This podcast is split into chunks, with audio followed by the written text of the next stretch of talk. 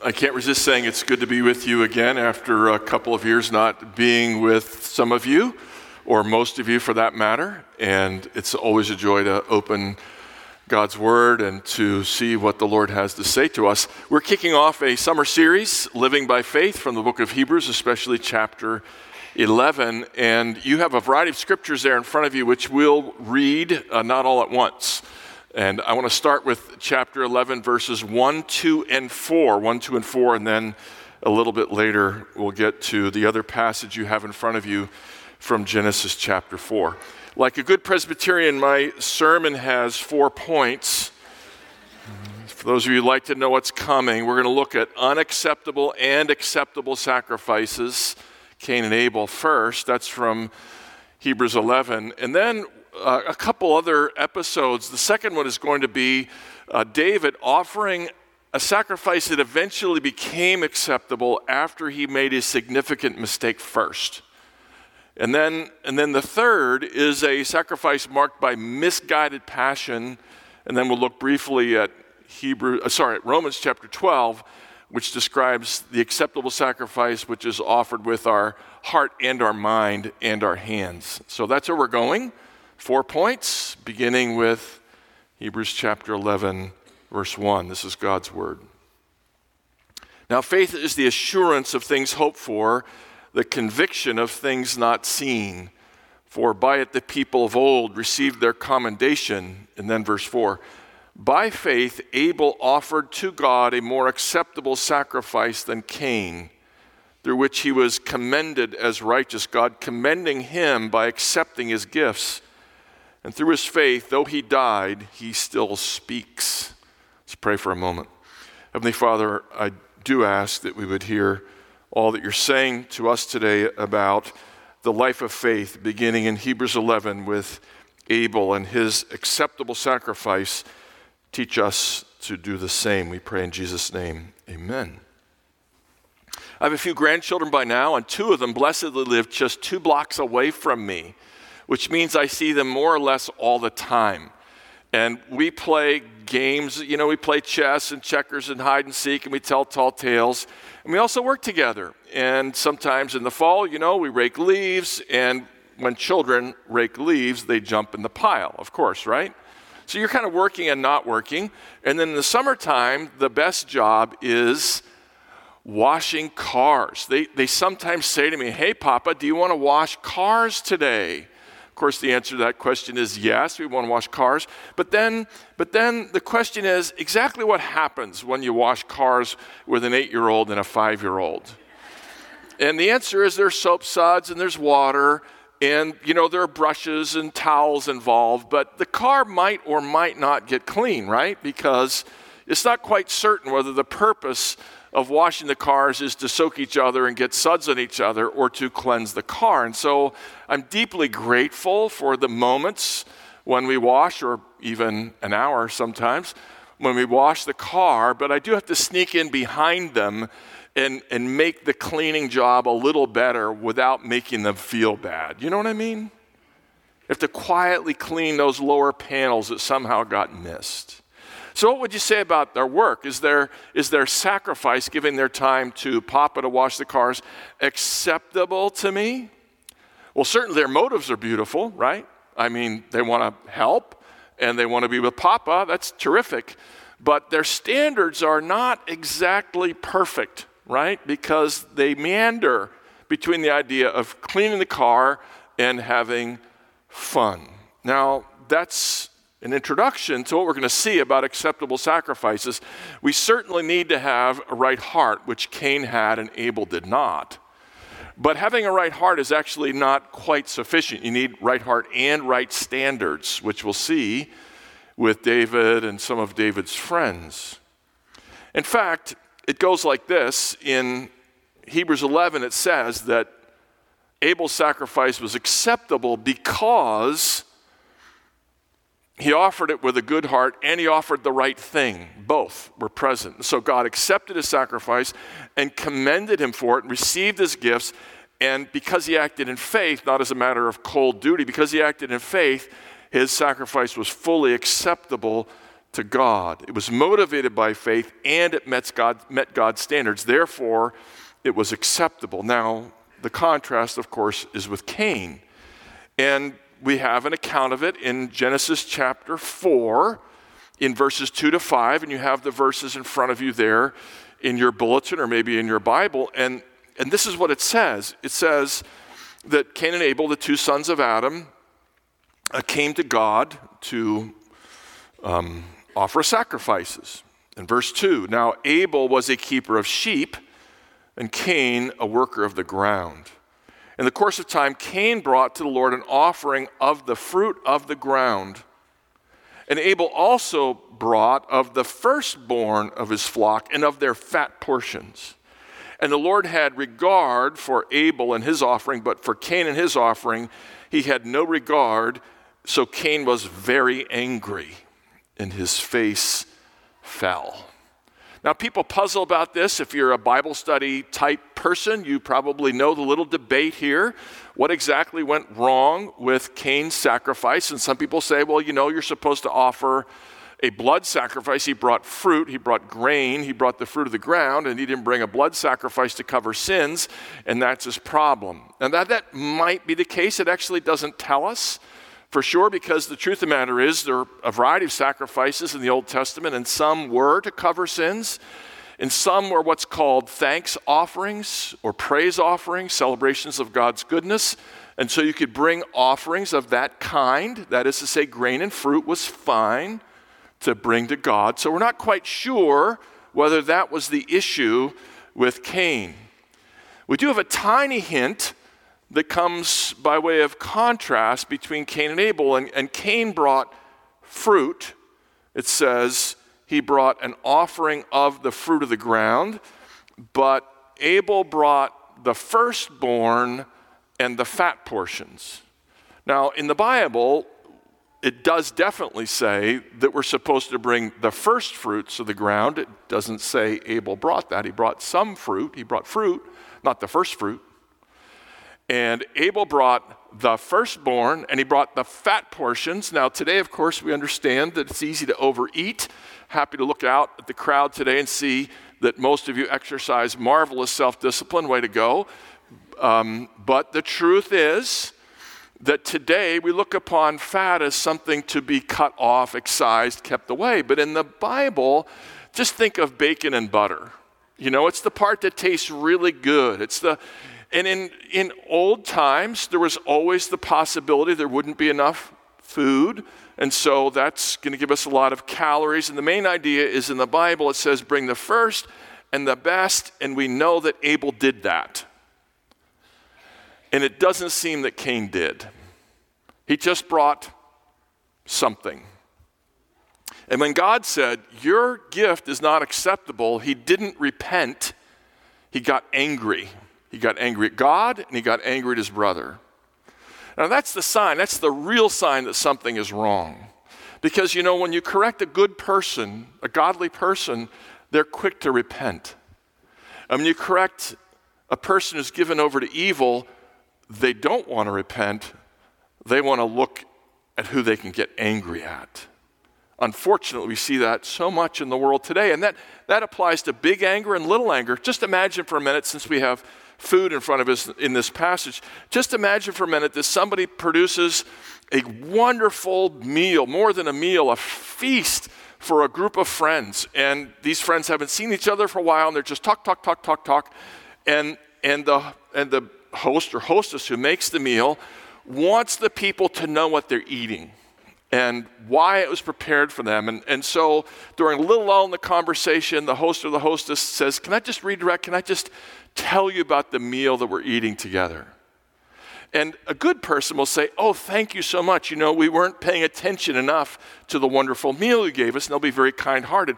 What would, ha- what would you say of a person who got angry at the hostess and said, You're interrupting our conversation? You need to stop that. We would say, There's a problem there. And so it was, except, of course, worse with Cain he became angry when God corrected him. It says, The Lord said to Cain, Why are you angry and why is your face fallen? If you do well, will you not be accepted? And if you do not do well, sin is crouching at the door. Its desire is contrary to you, but you must rule over it. His anger is like a wild animal inside him, leading to all kinds of trouble if he doesn't discipline it. And it doesn't, he doesn't discipline it. Cain actually lured his brother aside and murdered him. And when God asked him where his brother was, Cain said, Am I my brother's keeper? By the way, the answer to this question is yes, you are. One of the most basic ideas in the whole Bible is that we are each other's keepers. In the family of God, we keep, we care for each other. We heard an announcement about that. If you don't know who's taking care of you, let me know, we heard just a moment ago. Because we keep, we tend, we care, we love, we look out, we pray, we help as we can. We most certainly are each other's keepers. And this church is very good at that, and we commend you. God is pleased when we do that. Now, of course, this has to proceed not from a matter of cold duty, but from a spirit of love, a sacrifice offered with a glad heart. That's what God wants. And in the believe it or not category, the language of Hebrews 4 echoes language that appears, sorry, Hebrews 11, the language of Hebrews 11 echoes language just a little bit earlier in chapter 10, verses 5 to 7. And that describes Jesus' acceptable sacrifice. So Abel offered, a success, uh, offered an acceptable sacrifice. Jesus does too. These are the words of Hebrews 10, verses 5 to 7. It says this Consequently, when Christ came into the world, he said, this is quoting Psalm 40 Sacrifices and offerings you have not desired, but a body you have prepared for me. In burnt offerings and sin offerings you have taken no pleasure. Then I said, Behold, I have come to do your will, O God, as it is written of me. So Abel offered a sacrifice that met God's pleasure, that God was pleased with. And that echoes what Jesus did when he came. Hebrews says in chapter 10, Psalm 40 said long before, when he came, he didn't come to offer a sacrifice for his sins, for his sins. Jesus did not come to offer a sacrifice for his sins, but for our sins. And he prepared to do that by living a life that was perfect.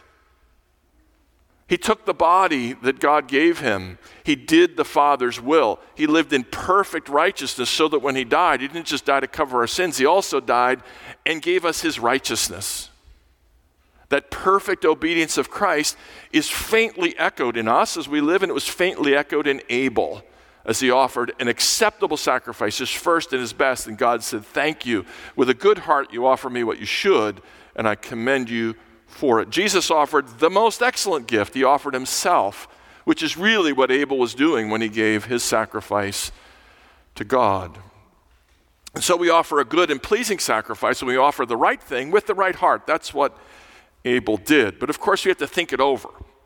We have to do it the right way. We're going to see in a moment the people who didn't quite do it the right way, the people who offered a sacrifice kind of like, I don't know, a little bit like Cain, maybe. They offered what they wanted to offer and didn't think it through. So it's just a pause for an application already. Um, I'm a man of a certain age. And when you reach a certain age, people start asking you questions like, so, are you thinking about retiring or when are you going to retire? Which is a question I find somewhere between disgusting and reprehensible. I'm not quite sure where it fits in the continuum of bad questions. But of course, what they're driving at is you know, life is short and you have to decide how you will give your energy in this world as long as it remains. And some people want me to mow the grass and, um, I don't know, sweep the floor and read more murder mysteries and things of that nature. And other people have big plans for me. Now, I write a lot of books, and I'm not a great author, but I, I kind of, I'm reliable, is the best way to say it. You know, we don't, I've not, I've not written a bestseller, but but they sell enough that nobody loses any money. And so people are, are always saying to me, Dan, would you write a book, write a book, write a book, write a book, write a book? And I'm like, I don't know. I don't know if that's what I'm supposed to do in my life anymore. Maybe I'm done with that. And so you have to think it over. You have to ask, what skills do I have? Where can they be used best? And that applies to somebody, a man of a certain age, a woman of a certain age, 20, 40, 60, 80, whatever your age may be. You have to ask, what is the acceptable sacrifice that I can give to God at this point in my life that would please Him and come from a good heart? That's what Abel was doing. That's why he was commended. Now, when we look at the question of acceptable sacrifice, we do have to contrast it with other people who offered other sacrifices. And the first of those is David, King David, 2 Samuel 6. Many of you know the story. You can flip in your Bible to it if you want to, but uh, this would be a partially acceptable sacrifice because it was offered foolishly at first. The story is that David is now king of Israel. He's been king for long enough that he can start asking, How do I want to establish my kingdom? And he says, One of the first things I want to do is bring the Ark of the Covenant, which has been in a little town called Kiryat Yearim, a few miles outside, southwest of, of Jerusalem. And he's going to bring it from this small town where it's been for some time for complicated reasons. He's going to bring it to Jerusalem. And he decides to make it a grand event. He gathers priests and musicians and choirs, and he writes psalms for the occasion. And, and they're going to take it some number of miles, and they decide to load it. I'm going to just walk around here. I always, when I was a pastor here, when I was the pastor here, I always wanted to walk around a lot more. This, that's a really small space. I got to tell you, that constrains people. So I'm going to walk around now. So they're going to walk the miles up to Jerusalem, and they decide to take the ark on an ox cart. Now, this was their idea. They didn't read the Bible that told them how to carry things like the ark. The ark was supposed to be carried by four men with poles on their shoulders and the ark in between so that no one would touch it and everybody would be mindful of what they were doing. But they're, they're carrying on an ox cart and the oxen stumble and the cart slips and a man named Uzzah reached out and touched the ark, which you're absolutely forbidden to do. But he reached out to stabilize it because they'd done everything wrong and he died. And everyone was crushed. And then they said, oh, maybe we should read the Bible and see how we should move the ark. And then they discovered what I just said you're supposed to put it on poles and carry it between your shoulders so that that sort of thing doesn't happen. And so eventually, after checking the law, David's sacrifice became acceptable. Now, the point is very simple a sacrifice is acceptable when it's offered with a good heart according to God's standards. You don't just do what you feel like doing. You don't just follow your most recent impulse if you want to please God. Your impulses, your heart impulses, and His law guide us. Let me give you a simple example probably at some point in your life, someone has come to you with a sorrow or a grief, right? And they're telling you about it, and you're thinking, I want to be helpful. That's your good impulse. But you can be helpful in helpful ways and unhelpful ways. And one way to be unhelpful often is to say, Oh, I know the solution to your problem. Now, the sad truth is, the people may have had this problem for 20 years and done everything they can think of, followed every bit of advice and counsel. They've, they've not only have they tried what you're going to say, but they tried it four times and it failed every time. And so when you say, hey, I've got the solution for a problem, you're actually hurting them. Just listen to them, and after you listen long enough, then maybe you can ask a question um, hey, so how have you tried to solve that? I'm just curious so I can pray for you. What have you tried? And then maybe, if they make no reference to the brilliant idea you have, and it may be a brilliant idea, maybe you can say, hey, would you mind if I just offered a thought? Instead of jumping in and saying, I've got the solution to your problem. We have to have good intentions and follow the laws of relationships. Now, third, in 2 Samuel chapter 23, we have another sacrifice that's very well intended, and falls far short. And it goes like this it's only four or five verses in the Bible. It's 2 Samuel 23 13 to 17. And it's in this portion of Samuel that reviews the life of David. And it goes through not just the life of David, but the men who gathered themselves to David in the time of his exile. Just a quick comment. You know that David was God's anointed king. We just said he was the king. But before he was king, he had a long period of time in which he was um, pursued and hated by the previous king, David, Saul.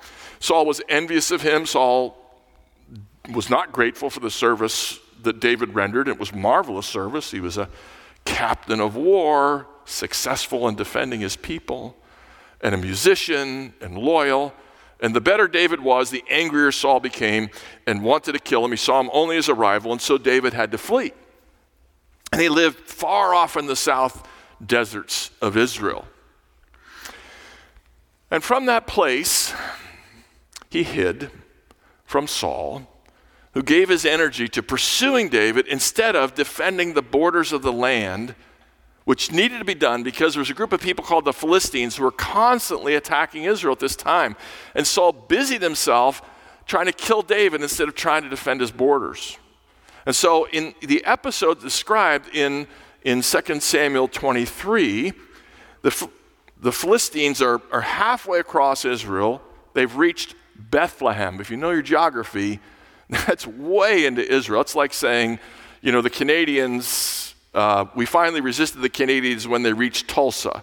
You're, you're not doing real well if the Philistines are in Bethlehem, all right? And so the nation is in trouble. And David laments this because he can't really help because he's on the run. And he says these words. He says the words, Oh, that someone would get me a drink of water from the well near the gate of Bethlehem. Now, maybe the water there was exceptionally sweet. Maybe he's lonely for home, tired of living as an exile.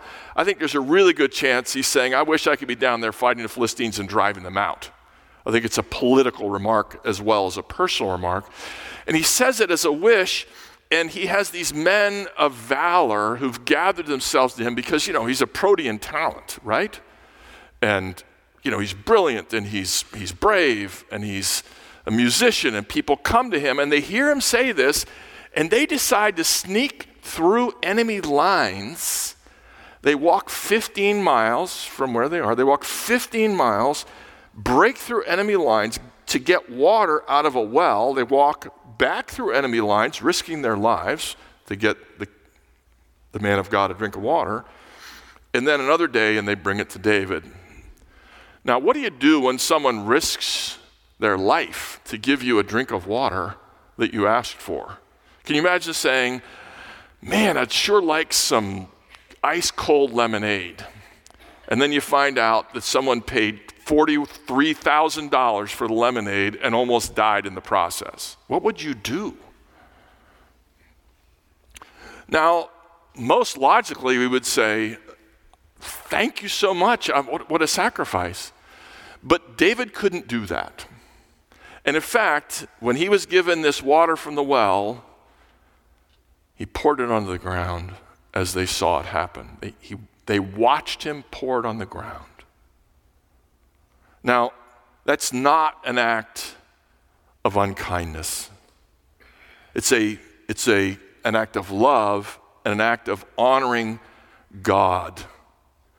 I'm sure they were horrified as they watched that water, for which they risked their life, dribble onto the ground. I'm sure they're dismayed that, that David scorned their gift, and yet eventually had to understand that he loved them too much to let them risk his life for silly things of this nature.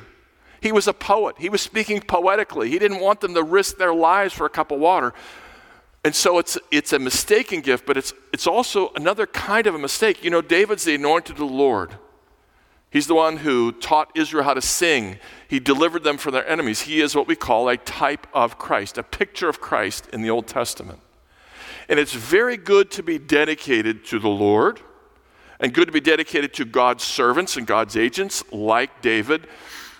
But we're not supposed to be dedicated to the man in himself. We're supposed to be dedicated to the man or the woman, as the case may be, to the man or the woman who does God's work in God's name.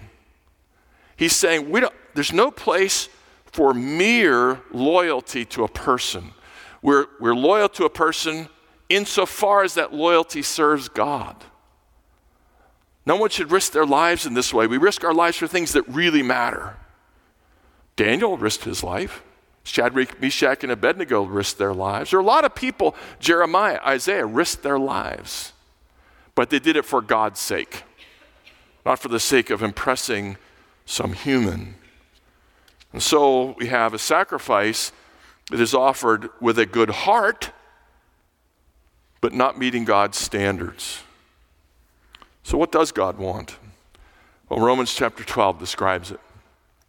Romans chapter 12 says this I appeal to you, verses 1 and 2, I appeal to you, therefore, brothers, by the mercies of God, to present your bodies as a living sacrifice, holy and acceptable to God, which is your spiritual, reasonable worship. And do not be conformed to this world, but be transformed by the renewal of your mind, that by testing you may discern what the will of the Lord is, what is good and acceptable and perfect. Now, that deserves a sermon of its own, but in a few words, the motive is the mercies of God. He said, I appeal to you, brothers, by the mercies of God. Now, those mercies have been recounted through the whole book of Romans justification by faith, reconciliation to God, union with Christ. There is now no condemnation for those who are in Christ Jesus. Adoption as God's sons and daughters. Those are the mercies of God that motivate us. So the right heart is one motivated by the mercies of God. Second, we present our bodies. You know, one of the um, interesting things about Christians that they, is that they love to say things like, you know, I've, I, I give, I've given my heart to the Lord. And I say, great. What I want to know is what you've done with your body. Are you serving God with your hands and with your feet? Because I serve God with my mind is lovely rhetoric. I want to see whether the rhetoric actually hits the ground. Maybe that's what I say. I think it's what the Lord is saying here present your bodies as acceptable sacrifices. And that word present is a little bit formal. It means something like, almost like make a presentation.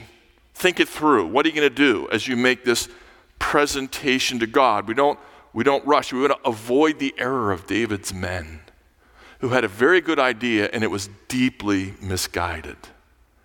We want to avoid the error of David who wanted to bring the ark to God's, God's city, Jerusalem, and they did it in a deeply flawed way. And someone died as a consequence.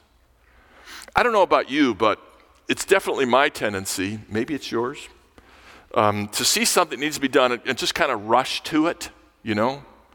Like when I get an invitation to speak somewhere, I want to make my decision instantly. Like, yeah, that's a cool, that's a great place. I've never been there before, sure. And besides, I'm feeling vaguely bored right now, so yes, I'll do that. Or I don't want to do that. The, the flight connections are terrible. I'm not doing that. I'm just quick, careless, often. And then, of course, I don't want to get political, but I'm going to get political a little, okay? You know, we've had a terrible series of tragedies of shootings in our nation. And we, we all want to do something about it. But it probably takes really careful thought, doesn't it? If you say, we're just going to do this, it's probably going to go nowhere because the other side is going to oppose, because we're a divided country in so many ways. Or if you want to care for the environment, and I hope we call it environmental care, but you know, Christians, we call it creation care. And we all believe in creation care. We want to honor God's creation, you know, the animals and the resources God put in the world. Of course we do. Some people say, you know, to save the planet, you'll have to buy electric cars right now. By right now, I mean you've got two weeks to save the planet. And if you don't buy an electric car in two weeks, you hate God. Well, that's probably not true. And so we shouldn't rush, take our time, get our principles right, don't get into quarrels. Don't start demanding solar panels. Think it through. Serve God with a good heart. Serve God with your mind. Get your motives right. Get the plan right. And away we go. So let's review for a moment. Cain and Abel. Cain brought something to God. He brought fruit. That's all we know. He brought fruit. Maybe he brought it because he knew his brother was bringing fruit and he felt he had to do something. It certainly doesn't look, there's no indication at all that Cain brought his gift with a good heart. He brought a gift.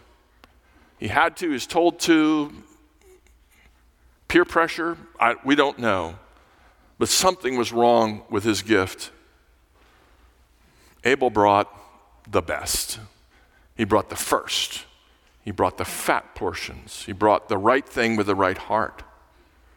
And then David, David had a marvelous idea. We want my kingdom. He said, let's have a kingdom that focuses on the worship of God and, and song and the ark and the presence of God. Let's do that. A brilliant idea foolishly executed at first, causing great tragedy. And then he studied God's word and found out how to do it, which, of course, is what I commend to you. The right motives, the right way. David's men, so loyal, so loving, so devoted to David, foolishly so again. And David had to redirect and say, No, no, don't risk your life for me. Give your life for God and for His cause and His purposes. And then the book of Romans tells us how to offer a sacrifice that God finds acceptable. We offer not our rhetoric, we offer our bodies. We offer our bodies in concrete acts. We offer our bodies. And we offer our minds. In the Bible, the mind and the heart are more or less the same thing. We offer ourselves wise, we offer a good gift. I'm just going to call it out here. I just glanced at Rosemary over here. Everybody knows Rosemary. I, um, I was reminded that there was a, a man who wanted to give a gift to Mother Teresa a long time ago. And so he gave her a Lincoln Continental to drive around the streets in Calcutta. And she didn't even look at it or take the key. She just said, sell it We'll use the proceeds. Good motive, good motive from this man. And she redirected and said, Let's give this gift wisely and well, in the right way. That's our desire. I can't tell you what the way is. I do ask you to contemplate what's the best way for you to offer an acceptable sacrifice out of love, out of joy in God's provision, following all of his teachings. So it's truly acceptable to God, to men, to women, to children. Let's pray together for a moment. Heavenly Father, I thank you that we have in your word direction so that we would know how to offer sacrifices that you receive. Lord, I, I thank you for moving in our hearts with good motives to desire to serve you. And I ask, Lord, that you would purify those motives by directing us well, so we would give that which truly and fully pleases you and others. We ask it in Jesus' name. Amen.